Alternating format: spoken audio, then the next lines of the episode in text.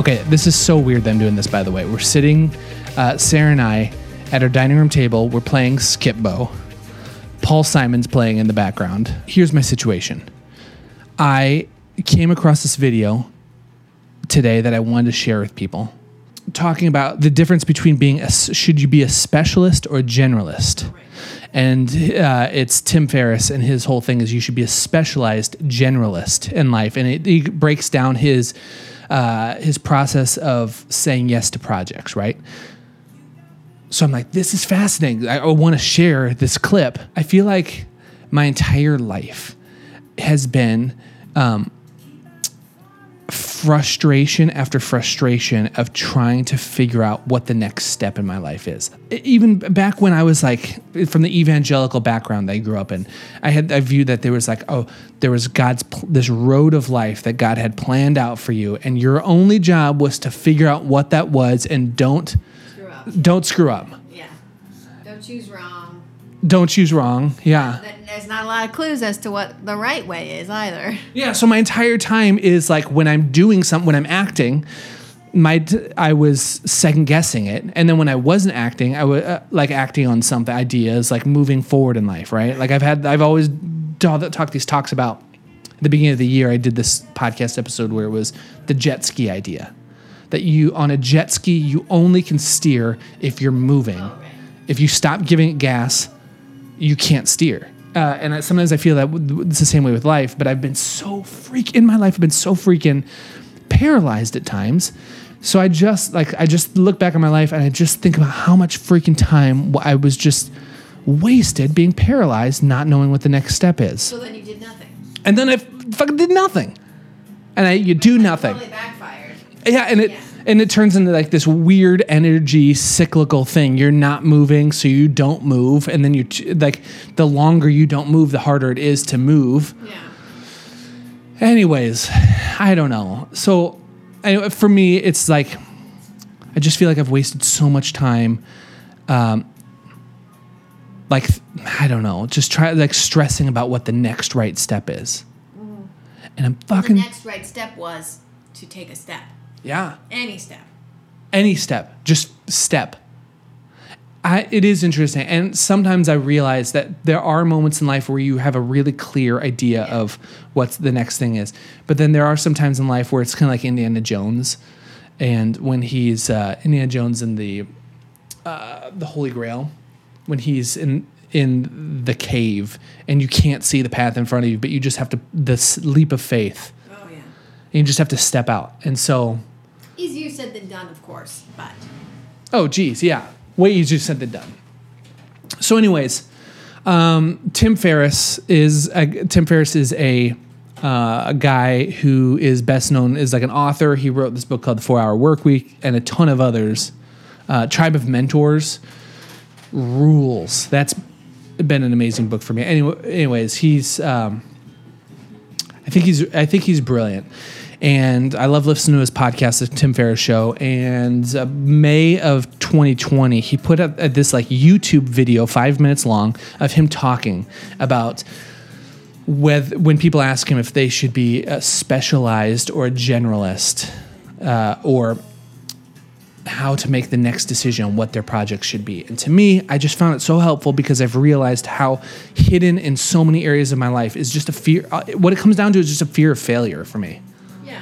Like I'm afraid that whatever I choose will be the wrong decision. Yeah, and I think when you do things like that, that's a vague statement, but I, I think you reinforce this really negative muscle of self doubt, and so it it just becomes you reinforce that self doubt, and so every single time you you you doubt yourself, every decision, and so it's really hard to break out of that because you've built up this response mechanism like blinking you know something comes in your eye you blink it's almost like that it's just like you, that's so good. That is so fucking good. so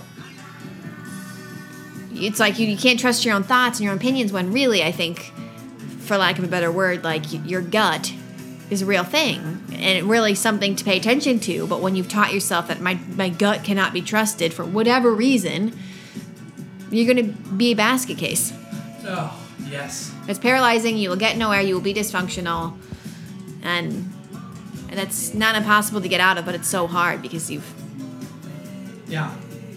when you, when you can't trust yourself and your own decisions and your own mind. That's a really shitty place to be in. See,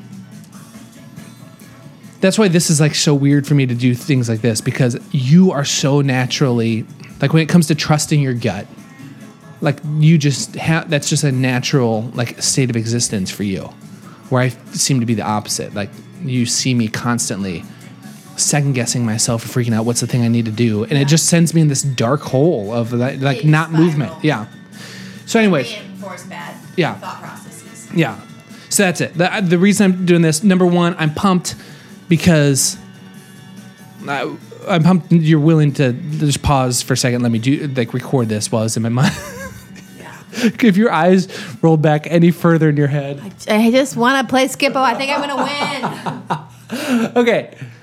I'm but I, I'm just pumped to share this because I ha- I feel it's top of the year. I feel like I'm not the only one that is. I feel good right now. I'm in a place where I'm like I have movement. I'm in a good place in life where I feel like I have act- small actionable steps. That's important.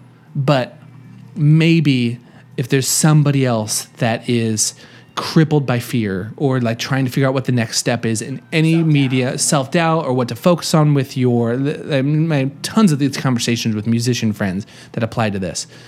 I feel like this thought from tim ferriss will help. And if you're interested in that cheesy as hell analogy talking about movement and jet skis um, right now it's my uh, the podcast trailer right now that I put out at the very top of the year. I dive into that more. Thanks, Sophie. You're welcome. I said you're welcome.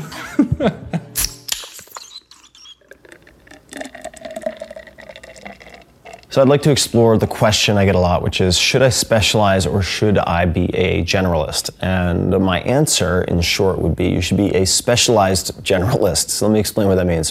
When I interviewed Scott Adams not long ago, I suppose it was a few years ago, it doesn't feel like long ago. Hi, Scott, who is the creator of Dilbert.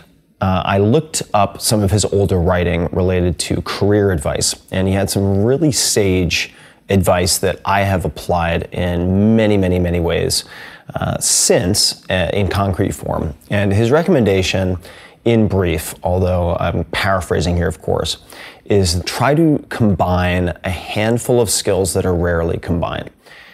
In other words, if you want to just specialize and become a basketball player, you really need to be in the top 0.0001% to do phenomenally well financially and otherwise. On the other hand, if, say, you combine two skills that are valuable but even more rare and therefore more valuable together in many instances, like a computer science degree and a law degree, or extreme knowledge of finance and or mathematics plus public speaking automatically you have a competitive advantage that allows you to more likely end up say in the top decile of earning power. All right? So you're not trying to master a thousand different skills you're not dabbling as a dilettante in a million things and never going say a mile deep but you are spreading yourself out across multiple skills that are rarely combined and can be very effectively combined.